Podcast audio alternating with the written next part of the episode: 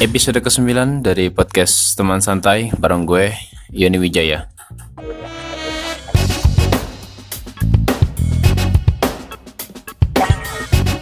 Uh, di pembahasan kali ini di episode 9 bareng gue, Yoni Wijaya di podcast Teman Santai. Sebelum gue ngebahas tentang materi kali ini, sebelumnya gue mau ngucapin dulu nih selamat Hari Anti Narkoba Sedunia, ya kan? Sebenarnya Hari Anti Narkoba Sedunia ini jatuh tanggal 26 kemarin, 26 Juni kemarin cuma karena kemarin gue belum sempet ngebikin podcast dan gue baru sempet bikin hari ini di tanggal 27-nya. Nggak ada salahnya dong kalau gue tetap ngucapin, ya kan? Buat para teman-teman kaula-kaula muda, buat lu semua yang lagi ngedengerin ini ataupun siapa pun kalian, ya kan? Pokoknya anak-anak muda jangan sampai kalian itu terjebak atau terpengaruh dengan kerusakan-kerusakan dunia. Salah satunya dengan mengkonsumsi narkoba. Say no to drug. Oke, okay, agaknya sore hari ini kebetulan gue ini lagi menikmati sore-sore gue, ya kan? menikmati sore-sore gue dengan ngisi podcast di episode ke-9 kali ini dari podcast teman santai, gue bakal ngebahas tentang pertemanan yang beracun. Pertemanan yang beracun atau dalam istilah gaulnya anjay yang sering dikenal biasanya tuh sebutannya toxic friendship. Jadi eh, pernah nggak sih kalian itu berada di satu tempat gitu kan? Di satu tempat itu kalian dipaksa harus uh, mengikuti apa tuh bahasanya? Dipaksa harus mengikuti semua yang ada di tempat itu. Mulai dari peraturan-peraturan umum terus dengan lingkungan-lingkungan di situ udah gitu sama orang-orang sekitar situ ya kan? Termasuk dengan teman-teman sepantaran lu mungkin yang ada di situ di satu wilayah bareng lu. Yang di situ lu ngerasa uh, tertekan banget dan gak nyaman banget tapi lo harus ngelakuin itu dan lo harus menutup nutupi rasa ketidaknyamanan lo berada di situ men. Nah itulah ya kenapa alasan gue pengen banget ngebahas tentang toxic friendship ini. Karena banyak banget tuh orang-orang atau teman-teman gue yang sebenarnya mereka tuh ngerasa terjebak di zona apa kalau gue bilang zona hitam kali ya. Zona hitam berada di lingkungan orang-orang yang eh, dalam kutip tuh nakal gitu kan. Jadi dia di situ berbaur dengan anak-anak yang mungkin bisa dibilang pergaulannya terlalu bebas lah buat dia. Tapi mau nggak mau dia harus tetap di situ men. Mau nggak mau dia harus stay di situ dan mau nggak mau dia harus mencoba apa yang ada di lingkungan barunya itu. Kayak misalkan gini, uh, suasana baru ya ini suasana baru atau tempat baru yang uh, berhubungan atau berkaitan dengan lingkungan toxic friendship ini itu biasanya terjadi saat lu pertama kali mengenal seseorang. Jadi pertama itu begini, uh, kan ada ada tiga tingkatan ya.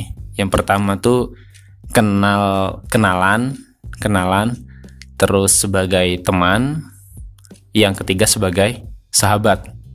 Sorry empat deng yang keempat itu mungkin sebagai pacar atau keluarga. Itu kalau menurut gue, ya kan menurut gue siklus pertemanan tuh begitu cuy. Yang pertama tuh kita bahas uh, cuman sekedar kenal. Jadi kalau misalkan cuma sekedar sekedar kenal, jadi cadel gini gue, sekedar kenal, itu biasanya ketika lo datang di suatu tempat yang baru ya lo tempatin ya.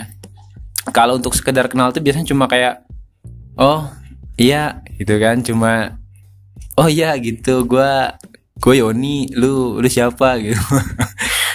Jadi cuma sekedar kenal doang gitu. Dan kenal untuk sapa-sapaan aja sih. Bukan untuk kayak main atau berhubungan lanjutnya tuh enggak. Itu yang tingkatan pertama cuy. Yang cuma sekedar kenal gitu kan. Terus yang kedua tuh ada eh, apa tadi tuh? Sekedar kenal terus teman. Nah biasanya juga berawal dari kenalan ya sekedar kenal itu. Terus karena mungkin kita ingin mencari eh, apa ya hiburan kali ya dari lingkungan sekitar termasuk orang-orangnya biasanya kita tuh akan coba untuk mulai mencari seorang teman. Ya siapa pun itu orang yang kita kenal pastinya ya kan. Gue jadiin temen nih gue ajak main ya kan. Biasanya cuma gitu doang e, ayo ke sana yuk main bareng yuk gitu kan itu kalau yang tingkatannya uh, teman cuy. Terus ada lagi sahabat naik ke tingkat berikutnya yaitu sahabat ini. Biasanya lebih dari sekedar teman atau lebih dari sekedar cuma kenalan. Karena udah menjadi seorang sahabat gitu kan yang artinya lu percaya sama dia dia juga mungkin percaya sama lo gitu. Mungkin dalam bertukar pikiran bertukar cerita bertukar pengalaman dan sebagainya tuh lo lebih nyaman sama dia sahabat maksud gue ya kan? Nah tingkatan berikutnya setelah kenalan menjadi teman jadi sahabat itu biasanya menjadi pacar. Ini kalau konteksnya e, cewek sama cowok ya kan? Nggak mungkin dong cowok sama cowok atau cewek sama cewek lu gila lu. Homo ya. jadi tingkatannya itu cowok sama cewek gitu biasanya menjadi seorang pacar atau keluarga yang artinya hubungan batinnya itu udah makin erat, udah makin deket lah. Itu sekedar aja dari gue. Tapi sadar nggak sadar, uh, ketika kita berada di suatu tempat yang menurut kita kok banyak uh, anak-anak nakalnya atau bisa dibilang zona hitam lah ya, itu sumpah serius cuy. Kayak kita tuh ngejalanin hidup gitu kayak nggak nyaman banget dan nggak bebas banget gitu. Uh, lu pernah gak sih kayak gini nih? Lu baru dapat temen nih baru dapat temen. Nah uh, suatu hari temen lu tuh ngajak lu main ke rumah temennya si dia. Jadi lu diajak main ke rumah temennya temen lu gitu.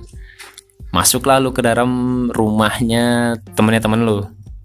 Akhirnya temen lu ngenalin nih ngenalin ke temennya sama sama lo gitu kan eh kenalin nih teman baru gue gitu kan. Bla bla bla bla bla dan sebagainya gitu kan. Terus ibunya tuh ibunya nyapa gitu kan. Ibunya datang nyapa kita tuh biasanya kan kalau kita udah duduk gitu kan di ruang tamu di sofa gitu ada orang tuanya itu kan orang tuanya bisa nyapa ya. Mas mbak gitu kan dek gitu. Terus kita kayak sok kenal gitu cuy. Iya tante. Sehat tante. Alhamdulillah sehat.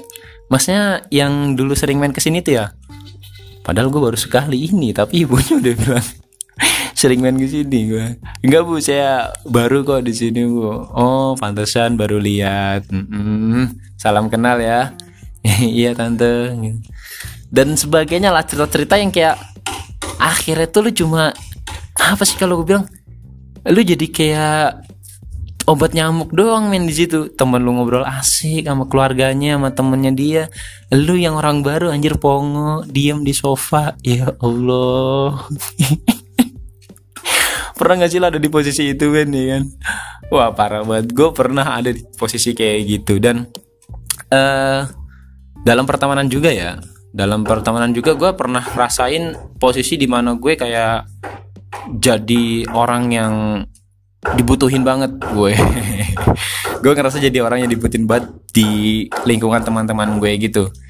Jadi ada suatu saat kan uh, ada apa sih kayak semacam kerja kelompok gitulah. Kebetulan kan gue waktu itu bener-bener jadi anak baru banget tuh. Jadi lingkungan itu di sekolah itu juga lah gue jadi anak baru men. Nah suatu satu ada kerja kelompok itu dan gue lihat teman-teman gue sih kayaknya bisa gitu, kayaknya bisa. Cuman uh, mereka kayak malas aja gitu. Akhirnya gue cobalah untuk ngerjain ya kan. Masa sih gue diem-diem dong, yaudah gue kerjain kan. Akhirnya setelah gue kerjain tuh mereka kayak nganggep, wah gila, wah lu jago lu, wah lu hebat tuh ya kan. Terus aja deh yang ngerjain setiap ada ginian. Batin gue ya, wah anjing juga. dia bilang lu terus yang ngerjain kalau udah ginian nih anjing gitu gua. Lu sama aja kayak orang-orang yang bikin tugas clipping. Lu tau tugas clipping gak kalau lu dulu zaman sekolah ya kan? Bikin tugas clipping ini ada beberapa tingkatan cuy. Biasanya ada 4 sampai lima orang lah satu kelompok kan? Yang nomor satu tuh biasanya yang paling rajin tuh yang banyak mikir yang banyak ngerjain terus uh, ke bawah-bawahnya tuh yang ngebantuin atau yang kayak ngasih usul saran gitulah. Nah yang paling bawah nih ini yang cuma numpang nama doang nih. Sialan nih dan banyak lah cerita-cerita lainnya ya kan? Kayak misalkan karena kita mungkin udah berteman kali ya menurut gue berteman aja bukan belum naik ke level sahabat masih berteman aja. Itu kayak kalau kita tuh lebih condong dari teman-teman kita kita kayak diandalin mulu main sama mereka. Seolah-olah kayak lu nggak ada kerjanya anjir. Makanya gue kadang kalau lagi main sama anak-anak ya sama teman-teman gue gue kadang nyaru aja cuy. Pura-pura bego pura-pura polos gitu lah. Aslinya gue bego kali ya. Ya Allah. Gak gak gak gak gak. Oke. okay jadi begitu tuh. Maksud gue uh, hubungan pertemanan yang kayak gini nih yang saling menguntungkan sorry saling menguntungkan salah. Uh, hubungan pertemanan yang mengandalkan satu pihak gitu ya kan. Itu menurut gue pertemanan yang gak sehat cuy. Iya gak sih? Lu kayak si pihak yang satu ini nih yang diandelin ini kayak jadi pihak yang dirugikan terus gitu Oke lah di sisi lain dilihat mungkin dia bisa lebih dikenal atau apalah itu. Tapi cuy batin cuy. Batin nggak bisa dibohongin. Serius dah. Itu temen lu tuh, temen lu yang lu jadiin andalan-andalan terus. Dia bakal ngebatin tuh dan lama kelamaan dia bakal males main sama lu, lu pada. Ya, akhirnya apa? Gue mending milih sendiri daripada gue main sama lu terus tapi gue diginiin terus ya kan. Anjay diginiin terus. pokoknya uh, begitu aja nih. Jadi toxic friendship tuh sebenarnya adalah kalau yang gue searching ya tentang toxic friendship itu adalah hubungan pertemanan yang mengandalkan satu pihak. Ya semacam untung merugikan gitulah kalau dalam berbisnis. Harusnya kalau lo mau sama-sama asik men lo asik gue asik kita jadi teman tuh yang saling menguntungkan men. Bener nggak Yo iya banget lo harus jadi temen lo gimana caranya bisa berkomunikasi dengan baik sama teman-teman lo lo bisa kerja sama yang baik sama teman-teman lo ya kan? Lo bisa akur bisa terus bareng sama teman-teman lo jangan sampai lo jadi temen yang seneng ngeliat temen lo susah dan susah ngeliat temen lo seneng cuy. Jangan. Bener lo toksik di pertemanan itu. Itu aja dari gue sih yang bisa gue omongin di pembahasan kali ini dari podcast teman santai tentang toxic friendship. Thank you dari gue Yoni Wijaya, podcast teman santai. Enjoy.